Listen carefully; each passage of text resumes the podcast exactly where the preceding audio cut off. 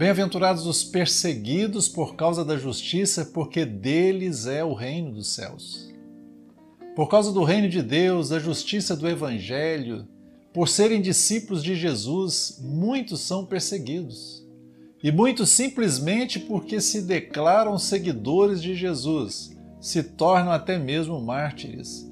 Jesus disse aos seus discípulos que nós seríamos bem-aventurados quando, por causa dele, nos insultarem, nos perseguirem e mentindo disserem todo o mal contra nós.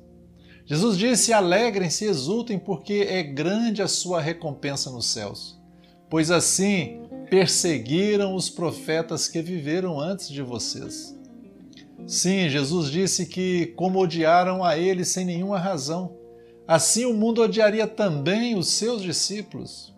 Mas por amor ao Mestre e ao Evangelho, prossigamos a nossa caminhada em direção ao reino que nos está preparado. Grande será a nossa recompensa, disse Jesus.